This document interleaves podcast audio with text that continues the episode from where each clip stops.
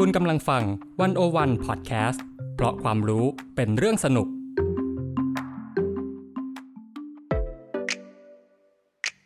One O One In Focus เจาะไฮไลท์เด่น เศรษฐกิจสังคมการเมืองทั้งไทยและเทศ โดยกองบรรณาธิการ The One O One dot world สวัสดีค่ะ One O One In Focus สัปดาห์นี้นะคะ ท่านผู้ฟังอยู่กับเตย วัจนาวรยังกูล บรรณาธิการดีวันโอวันดอทเวิค่ะ และอ้ายภาวันธนาเลิศสมบูรณ์จากกองบรรณาธิการดีวันโอวันดอทเวิค่ะ ค่ะ ท่านผู้ฟังคะจากการประกาศที่จะปรับเพิ่มค่าโดยสารรถไฟฟ้าสายสีเขียวนะคะ ซึ่งตามประกาศของกทมเนี่ยก็บอกว่าจะ ขึ้นไปถึง 104 บาทตลอดสายนะคะ ที่ประกาศออกมาเมื่อเดือนมกราคมนะคะ ก็ได้สร้างความตนกตกใจ แล้วก็เสียงวิพากษ์วิจารณ์จากประชาชนนะคะ ซึ่งทางกทมเนี่ยก็ได้ส่งหนังสือชี้แจงถึงสาเหตุการปรับขึ้นราคาครั้งนี้นะคะ บอกว่าที่ผ่านมาเนี่ยการจับจัดเก็บค่าโดยสารเนี่ยไม่ได้เป็นไปตามรูปแบบ ก็เพื่อจะช่วยลดภาระของประชาชนนะคะแต่ว่าพอกทมต้องแบกรับภาระขาดทุนจำนวนมหาศาล ในการเดินรถสายสีเขียวส่วนต่อขยายเนี่ยประกอบกับการที่ตอนนี้นะคะ มีการเปิดให้บริการเดินรถทำได้เต็มทั้งระบบแล้วกทมก็เลยจำเป็นต้องเรียกเก็บค่าโดยสารเต็มรูปแบบ ซึ่งที่จริงนะคะ ราคาสูงสุดตลอดสายของสายสีเขียวเนี่ยควรจะอยู่ถึง 158 บาท แต่กทมเนี่ยได้ปรับให้อยู่ที่ 104 บาท เพื่อบรรเทาผลกระทบของประชาชนในช่วงโควิดนะคะ แต่หลังจากนั้นนะคะ แม้ว่ากทมเนี่ย จะยกธงขาวแล้วก็ประกาศเลื่อนการปรับขึ้นอัตราค่าโดยสารไปไม่มีกำหนดนะคะ แต่เรื่องค่าโดยสารรถไฟฟ้านะคะ ก็ยังเป็นที่น่าสนใจว่า ตกลงแล้วเนี่ยค่าโดยสารควรจะเป็นเท่าไหร่ แล้วทำไมผู้โดยสารถึงต้องจ่ายแพงนะคะวันวันอินโฟกัสสัปดาห์นี้ค่ะ ก็เลยจะมาชวนคุยกันเรื่องค่าโดยสารรถไฟฟ้า โดยมองผ่านบทความในวันวันสองชิ้นนะคะ ซึ่งจะมีเเรื่องรถไฟฟ้าหลากสี เมื่อสัญญาสัมปทานอาจศักดิ์สิทธิ์กว่าผลประโยชน์ของประชาชน โดยคุณกมลวันมาดายังนะคะ อีกเรื่องหนึ่งก็คือจอบปัญหาราคารถไฟฟ้า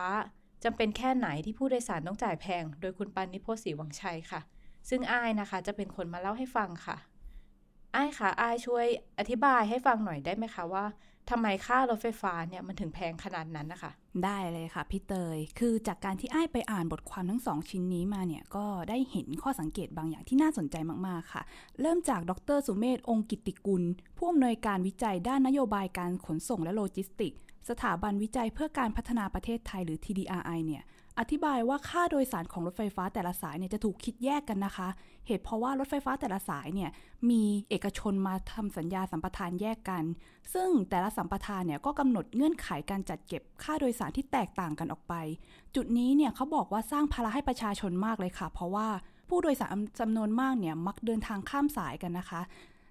การที่มีเอกชนมาทำสัญญาสัมปทาน แต่ละสายที่แตกต่างกันเหมือนมีเจ้าของคนละสายเนี่ยทำให้ผู้โดยสารต้องจ่ายค่าแรกเข้าใหม่ตลอด เมื่อเดินทางข้ามจากสายหนึ่งไปอีกสายหนึ่ง ทั้งๆทที่บางทีเนี่ยอาจจะได้จ่ายค่าแรกเข้าของสายแรกที่ได้นั่งผ่านไปแล้ว ดังนั้นอาจจะสรุปได้สั้นๆ เลยค่ะว่า ใครที่ยิ่งต่อรถไฟฟ้าหลายสายเนี่ยก็ยิ่งต้องจ่ายแพงขึ้นเป็นทวีคูณเลย ส่วนอีกปัจจัยหนึ่งที่ทำให้เราจะต้องจ่ายค่าโดยสารรถไฟฟ้าที่แพงขนาดนี้ก็คือ อัตราค่าโดยสารต่อกิโลเมตร ที่ก็เรียกได้ว่าแพงเหมือนกัน เพราะว่าต้นทุนการดำเนินงานของรถไฟฟ้าของแต่ละสายมันก็ต่างกันถูกไหมคะ บ้านเราเนี่ยให้เอกชนมาร่วมลงทุนเยอะพอสมควรเลย โดยหวังจะให้เอกชนเนี่ยสามารถอยู่ได้ด้วยตัวเอง มันไม่เหมือนกับต่างประเทศที่รัฐอาจจะเข้าไปเป็นผู้อุดหนุนหลักด้านต้นทุน ดังนั้นเนี่ยค่ารถไฟฟ้ามันก็เลยถูกลงได้ แต่พอเขาหวังให้เอกชนเนี่ยต้องอยู่ได้ด้วยตัวเอง บางทีเอกชนบางแห่งก็อาจจะมีมูลค่าต้นทุนรถไฟฟ้าที่สูง อย่างเช่นสายหนึ่งอาจจะได้สัมปทาน 30 ปี แต่ว่าเขาต้องไปลงทุนทำระบบรางที่ใช้ได้เป็นร้อยกว่าปีแบบนี้ค่ะ เท่ากับว่าเอกชนก็ต้องไปนั่งคำนวณมูลค่าต้นทุนระบบรางอีกว่าจะทำยังไงกันนะให้ได้กำไรและคุ้มค่าที่สุด ให้อยู่ภายในระยะเวลา 30 ปีด้วยทำยังไงที่กำไรที่เขาจะได้จากการเดินรถ 30 ปีนี้คุ้มค่ากับการลงทุนขนาดนั้นพอมีปัญหาเรื่องแบบนี้อัตราค่าโดยสารก็เลยสูงขึ้นตาม เพื่อให้ได้คุ้มทุนภายใต้สัญญาสัมปทานที่เขาได้กับรัฐค่ะ ค่ะเราก็จะเห็นนะคะว่าเออรถไฟฟ้าแต่ละสายเนี่ย มันจะมีค่าโดยสารเฉลี่ยต่างกันแล้ว คือนอกจากเรื่องสัมปทานมันมีปัจจัยอื่นอีกไหมคะสำหรับเรื่องนี้เนี่ยระยะทางก็มีผลนะคะพี่เตย หากดูค่าโดยสารรถไฟฟ้าแต่ละสายของกรุงเทพเนี่ยจะสังเกตได้ว่าถ้าสายไหนมีระยะทางเดินรถที่ยาว ค่าโดยสารเฉลี่ยจากต้นทางไปถึงปลายทางจะต่ำค่ะ แต่ถ้าสายไหนมีระยะทางเดินรถสั้น ราคาค่าโดยสารก็จะกลับกันก็คือจะสูงขึ้น ดรสุเมธเนี่ยยกตัวอย่างรถไฟฟ้าสายสีทองที่มีระยะทางการเดินรถเนี่ยสั้นมากถึงแค่ 2 กิโลเมตรเท่านั้น แต่ว่าเก็บค่าเดินทางตลอดสาย 15 บาท ถ้าเรานำตัวเลข 15 บาทมาเฉลี่ยเนี่ยจะเห็นได้ว่าค่าโดยสารตกอยู่ที่ 7.5 บาทต่อกิโลเมตร ซึ่งก็นับว่าสูงมากนะคะ เกือบ 10 บาทเลยทีเดียว เมื่อเทียบกับราคาเฉลี่ยต่อกิโลเมตรตลอดสายเนี่ย ทั่วไปเขามักจะไม่เกิน 2 บาทกัน นี่ก็เป็นประเด็นเรื่องปัญหาเรื่องความคุ้มทุนที่ได้กล่าวไปก่อนหน้านี้ด้วย แล้วก็พอพูดถึงเรื่องสัมปทานเนี่ย ก็มีอีกข้อมูลหนึ่งจากตัวแทนของมูลนิธิผู้บริโภคอย่างสาลีอองสมหวัง ออกมาเปิดเผยข้อมูลที่น่าขบคิดอีกเรื่องหนึ่งค่ะ คือการที่ปลายปี 2563 เนี่ย มีกระแสข่าวว่ารัฐบาลจะอนุมัติการขยายสัมปทานโครงการรถไฟฟ้าสายสีเขียวให้กับบริษัท BTS Group Holding จำกัดมหาชน หรือที่เรารู้จักกันในนาม BTS นั่นเอง เป็นระยะเวลา 30 ปีจากเดิมสัมปทานจะสิ้นสุดภายในปี 2572 ตอนนี้เนี่ยขยายไปถึงเป็น ปี 2602 แล้วนะคะ รวมแล้วเนี่ย BTS จะได้สัมปทานเดินรถไฟฟ้าในบ้านเรากว่า 60 ปี ซึ่งด้วยระยะเวลาที่ยาวนานขนาดนี้เนี่ยทำให้คนหลายกลุ่มเนี่ยค่อนข้างจะเป็นกังวลค่ะว่าอาจจะไม่ใช่การตัดสินใจที่ดีหรือเปล่า หรือว่าเป็นธรรมขนาดนั้น เพราะโดยปกติแล้วเนี่ยโครงการที่ใหญ่และกินระยะเวลาสัมปทานที่ยาวนานแบบนี้เนี่ยจำเป็นจะต้องถูกตรวจสอบแล้วพอ มันเป็นประเด็นที่เกี่ยวข้องกับคุณภาพชีวิตของประชาชนในระยะยาวแล้วเนี่ย ก็ต้องทำอย่างโปร่งใสด้วย แต่ว่าก็มีจุดที่น่าสนใจค่ะว่า คือเมื่อวันที่ 11 เมษายน 2562 เนี่ยคอสชกับมีการใช้คำสั่งมาตรา 44 ให้กทมเนี่ยตั้งคณะกรรมการเจรจากับ BTS โดยไม่ต้องเป็นไปตามพรบการให้เอกชนร่วมลงทุนในกิจการของรัฐ พศ 2556 การที่มีคำสั่งเร่งรัดในการต่อสัญญาสัมปทาน โดยยกเว้นเป็นกรณีพิเศษเช่นนี้เนี่ย ก็ยิ่งทำให้เกิดความสงสัยในสังคมค่ะว่า การที่เขามี BTS มาผูกขาดแบบนี้มันจะส่งผลต่อค่าโดยสารไหม มันจะเป็นการผูกขาดเกินไปหรือเปล่า นี่ก็ยังเป็นคำถามที่สังคมยังคงต้องการคำตอบนะคะพี่เตย อืม น่าสนใจนะคะว่าทำไมถึงมีการใช้กฎหมายพิเศษมาในการต่อสัมปทานนะคะ อย่างนี้ถ้าสัมปทานเนี่ยมันกลายเป็นเงื่อนไขหลักที่ทำให้ค่าโดยสารรถไฟฟ้าเนี่ยแพง แล้วมันจะมีทางแก้ไหมคะ เพื่อให้พวกเราเนี่ยได้ใช้รถไฟฟ้าในราคาที่ถูกลงอะคะ่ะ อืมจริง ๆ นี่ก็เป็นโจทย์ไปถึงรัฐบาลแล้วก็หน่วยงานที่เกี่ยวข้องว่า เราจะบรรเทาผลกระทบของสัญญาสัมปทานที่ไปตกแก่ประชาชนยังไงได้บ้าง จะทำอะไรกับสัญญาสัมปทานที่มีอยู่ได้บ้าง เพื่อลดภาระที่ประชาชนต้องแบกรับจากการเดินทางโดยรถไฟฟ้า หรือกระทั่งไม่ทำให้เอกชนที่ถือสัมปทานอยู่เนี่ยเข้าเนื้อจนเกินไป ดรสุเมธได้เสนอไว้ดังนี้ค่ะ รัฐจะต้องเข้ามาทำหน้าที่ดำเนินการเรื่องผลประโยชน์ระหว่างผู้ประกอบการกับประชาชน โดยที่เข้าไปแก้สัญญาหรือชดเชยให้กับเอกชน ในส่วนที่รัฐได้ผิดเงื่อนไขสัญญา และในการแก้สัญญาสัมปทานเนี่ยรัฐจะต้องนำสัญญาสัมปทานทุกฉบับของเอกชนทุกคนเนี่ยมากลางเพื่อพิจารณาอัตราค่าโดยสารร่วมกัน ขจัดเงื่อนไขการคิดอัตราค่าโดยสารที่ต่างกันแต่ละสายให้ได้ค่ะ เออไอแล้วเวลาเวลาเขาพูดกันว่าเอยค่าโดยสารรถไฟฟ้ามันแพง เอาจริง ๆ แล้วเนี่ยมันมีการศึกษาไหมว่า ตัวเลขค่าโดยสารที่สมเหตุสมผลน่ะควรจะเป็นเท่าไหร่ แล้วจะมันจะทำให้ประชาชนเข้าถึงได้ โดยที่ทำให้ผู้ให้บริการเนี่ยไม่ขาดทุนด้วย อืม ในจุดนี้เนี่ย คุณสาลีอองสมหวังเขามองว่าจริง ๆ บ้านเราเนี่ย รถไฟฟ้าราคา 25 บาทต่อเที่ยวเนี่ยเป็นไปได้นะคะพี่เตย เพราะว่าเขาลองดูตัวเลขจากกระทรวงคมนาคมเนี่ย ถ้าคิด ค่ารถไฟต่อเที่ยว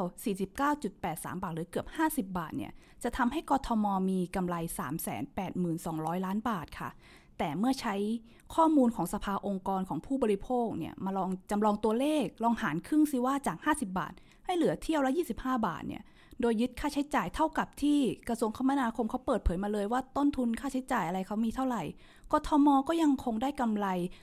23,200 ล้านบาท ซึ่งก็ถือว่าเยอะพอสมควรนะคะ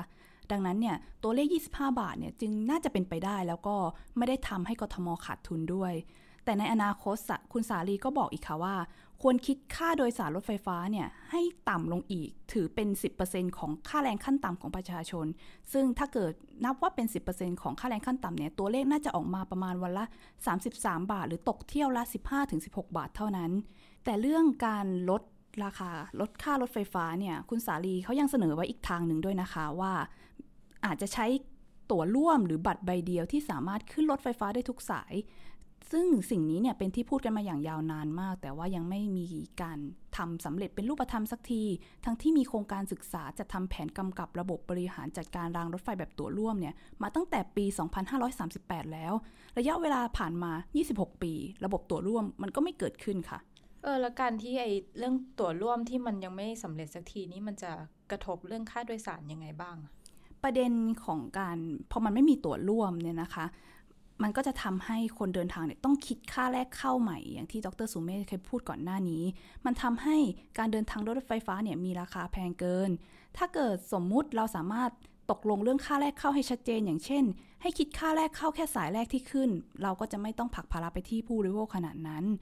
คุณสาลียังยกประเด็นงานวิจัยของ TTRI มาชี้อีกนะคะว่า นอกจากเรื่องค่าแรกเข้าแล้วเนี่ย เราอาจจะยังต้องจำเป็นต้องกำหนดราคาสูงสุดของแต่ละเส้นทางไว้ด้วย เช่น ราคาเส้นทางแล้วไม่เกิน 44 บาท เพราะว่าความจริงในตอนนี้เนี่ย ถ้าเรานั่งรถไฟฟ้าจากบางใหญ่มาสยาม เราจะเสียค่าโดยสารทั้งหมด 109 บาท ซึ่งมันเป็นราคาที่แพงมากๆเลยนะคะ แถมยังมีรถตู้โดยสารวิ่งในเส้นทางเดียวกันอีก มันจะทำให้คนเลือกใช้รถไฟฟ้าลดน้อยลงอีก ถ้าเกิดมันจะแพงขนาดนี้ค่ะ เออเวลาเราพูดเรื่องเออเอกชนที่มาให้บริการรถไฟฟ้าเนี่ยเออกลัวว่าเขาจะขาดทุน เรากำลังพูดถึงเรื่องเออรายได้จากตั๋วค่าโดยสารเนาะแต่จริงๆแล้วมันจะมีช่องทางรายได้ทางอื่นไหมที่เราไม่ต้องอาศัยรายได้จากค่าตั๋วโดยสารอย่างเดียว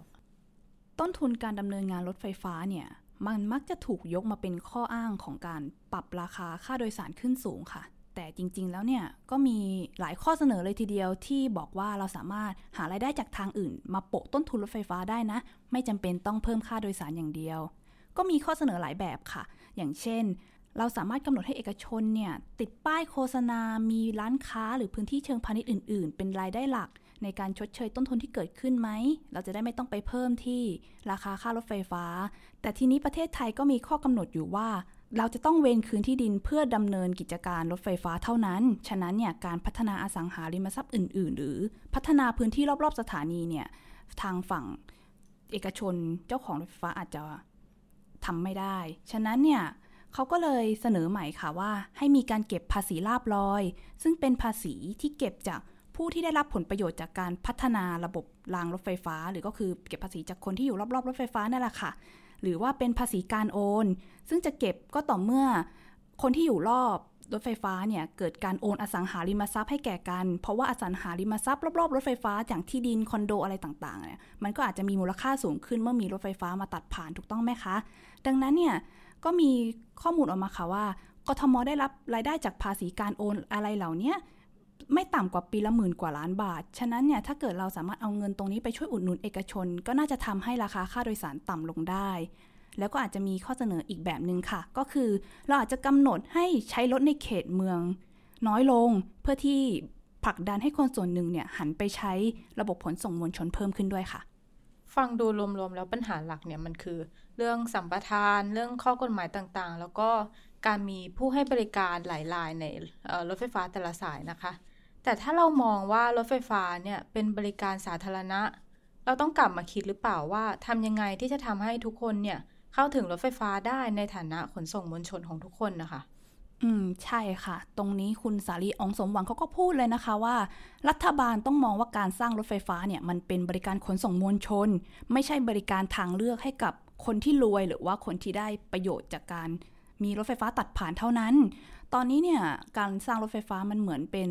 ผลประโยชน์ของกลุ่มทุนบางกลุ่ม อย่างเช่นกลุ่มทุนอสังหาริมทรัพย์ เพราะว่าพอมีโครงการรถไฟฟ้าเข้าถึงที่ใด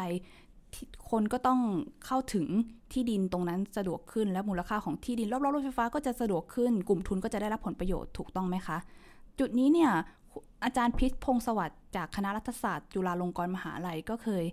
ได้ให้ความเห็นต่อประเด็นนี้ไว้เหมือนกันค่ะว่า การมีรถไฟฟ้าเป็นโครงข่ายรอบกรุงเทพจริง ๆ อาจจะไม่ได้เป็นประโยชน์กับประชาชนขนาดนั้น เพราะว่าถ้ามีรถไฟฟ้าเต็มระบบ เข้าถึงเกือบทุกพื้นที่ในกรุงเทพแล้วเนี่ย มันอาจจะทำให้ราคาที่ดินในกรุงเทพขยับตัวสูงมากขึ้นหรือเปล่าทำให้คนที่จะเข้ามาอยู่ในกรุงเทพเนี่ยเป็นไปได้ยากขึ้น เพราะว่าที่ดินมันแพง อืมทีนี้เนี่ยความไม่สอดคล้องระหว่างเส้นทางรถไฟฟ้ากับ ผังเมืองก็เป็นอีกปัญหาหนึ่งที่อาจารย์พิษเห็นว่า รถไฟฟ้าไม่สามารถเป็นขนส่งมวลชนหลักที่คนกรุงเทพอาจจะใช้ประโยชน์ได้ทั่วทั่วหรือเปล่าเนื่องจากผังเมืองกรุงเทพเนี่ยมีลักษณะเป็นตรอกซอกซอย กว่าคนจะเดินออกจากบ้านผ่านซอยไปถึงสถานีรถไฟฟ้าเนี่ยมันก็ต้องเสียค่าใช้จ่ายประมาณหนึงอยู่แล้ว และทีนี้ก็อาจจะต้องมาเสียค่ารถไฟฟ้าเพิ่มอีก ต้นทุนการเดินทางที่สูงขนาดนี้ ฉะนั้นเนี่ยการเดินทางด้วยทางเลือกอื่นอาจจะประหยัดมากกว่า ฉะนั้นเนี่ยคุณสาลีเขาก็เลยสรุปรวบยอดว่า การพัฒนารถไฟฟ้าจริง ๆ แล้วต้องเห็นภาพรวมของบริการขนส่งมวลชนทั้งหมดเลยค่ะ เช่น รถตู้รถเมย์ก็ควรจะเป็นฟีดเดอร์ที่เข้าถึงทำให้คนเข้าถึงรถไฟฟ้าได้ รถรัฐบาลต้องทำรถไฟฟ้าให้ถูกแล้วคิดเรื่องระบบขนส่งมวลชนว่าจะเชื่อมกันได้อย่างไร อาจจะต้องปรับสายรถเมย์ให้สอดคล้องกับรถไฟฟ้า พอถึงวันที่รถไฟฟ้ามีกำไรแล้วเนี่ย ก็ต้องเอากำไรส่วนนั้นไปปรับปรุงรถเมล์หรือขนส่งมวลชนอื่น ๆ ด้วย อย่างนี้เป็นต้นค่ะ ค่ะสำหรับเรื่องการขึ้นค่าโดยสารรถไฟฟ้านะคะ แม้ว่าในปัจจุบันเนี้ยมันจะเลื่อนออกไปแล้ว แต่ยังไงเนี่ยเราก็ยังต้องจับตาแล้วก็กลับมาพูดเรื่องนี้อีกในวันหน้าใช่ไหมคะไอใช่ค่ะ ฝ่ายประชาชนอย่างเราๆเนี่ยก็ต้องทำหน้าที่ตับจับตาตรวจสอบการลงทุนที่เกี่ยวข้องโดยตรงกับสาธารณประโยชน์ด้วย โดยเฉพาะโครงการที่ใหญ่ขนาดสร้างรถไฟฟ้าเนี่ยจำเป็นต้องมีการตรวจสอบอย่างจริงจังเข้มข้นนะคะ คุณสาลีเนี่ยชี้ว่าปัญหาหลายอย่างตอนนี้เนี่ยสะท้อนให้เห็นว่า อำนาจฝ่ายนิติบัญญัติไม่สามารถตรวจสอบอำนาจฝ่ายบริหารได้ เช่น กรรมธิการคุ้มครองผู้บริโภคเนี่ยไม่สามารถขอข้อมูลจากกทมได้ จนนำมาสู่ความขัดแย้งในระบบทางงานค่ะ ดังนั้นกระบวนการต่างๆ ของรัฐควรทำอย่างโปร่งใส ตั้งแต่การคิดค่าลงทุนที่มีประสิทธิภาพก่อนที่จะมีการประมูลสัมปทาน พูดคุยกับเอกชนอย่างชัดเจนว่า ต้องมีกำไรเท่าไหร่ จะให้สัมปทานกี่ปี รัฐจะสนับสนุนเรื่องราคาค่าโดยสารไหม หรือมีประโยชน์ทางไหนบ้างที่จะมาช่วยเพิ่มรายได้อีก ไม่ใช่แค่ค่าโดยสารเท่านั้น เงื่อนไขที่จะคุ้มครองผู้บริโภคในสัญญาสัมปทานเนี่ยเป็นอย่างไร และต้องเปิดข้อมูลให้ประชาชนเห็นอย่างชัดเจน เพื่อทำให้ราคาค่ารถไฟฟ้าเนี่ยเป็นธรรมแล้วก็สอดคล้องกับความเป็นอยู่ของประชาชนจริง ๆ ซึ่งสุดท้ายแล้วเนี่ยก็ได้ฝากว่ามันก็เกี่ยวข้องกับการเมืองอย่างหลีกเลี่ยงไม่ได้นะคะ เพราะว่าการที่สมมติบ้านเมืองเราเป็นประชาธิปไตยเนี่ยบรรยากาศประชาธิปไตยจะทำให้คนรู้สึกว่ามันเป็นหน้าที่ของรัฐที่จะต้องจัดบริการขนส่งมวลชน เงินของประชาชนเนี่ยควรจะใช้เพื่อประโยชน์เหล่านี้ และจะทำให้คนเนี่ยกล้าตรวจสอบได้แน่นอนและเป็นรูปธรรมมากขึ้นค่ะ ค่ะสิ่งสำคัญก็คือเราต้องมีการตรวจสอบแล้วก็ติดตามเรื่องนี้นะคะ โดยเฉพาะเรื่องนี้เนี่ยที่เป็น เรื่องที่เกี่ยวข้องกับชีวิตประจำวัน โดยเฉพาะกับคนที่อยู่ในกรุงเทพที่ได้ใช้รถไฟฟ้ารวมถึงคนส่วนอื่น ๆ ที่มันเป็นบริการจากภาครัฐ เราก็ต้องมีการติดตามตรวจสอบนะคะ ค่ะและนี่ก็คือรายการ One O One In Focus คุณผู้ฟังสามารถอ่านผลงานที่เกี่ยวข้องได้ที่เว็บไซต์ d i w a n o n e w o r l d แล้วก็สามารถติดตาม One O One In Focus ได้ทุกสัปดาห์ทาง d i w a n o n e w o r l d นะคะ วันนี้ดิฉันเตยวัจนาวรยังกูล และอ้ายภาวันธนาเลิศสมบูรณ์ เราขอลาไปก่อน สวัสดีค่ะ สวัสดีค่ะ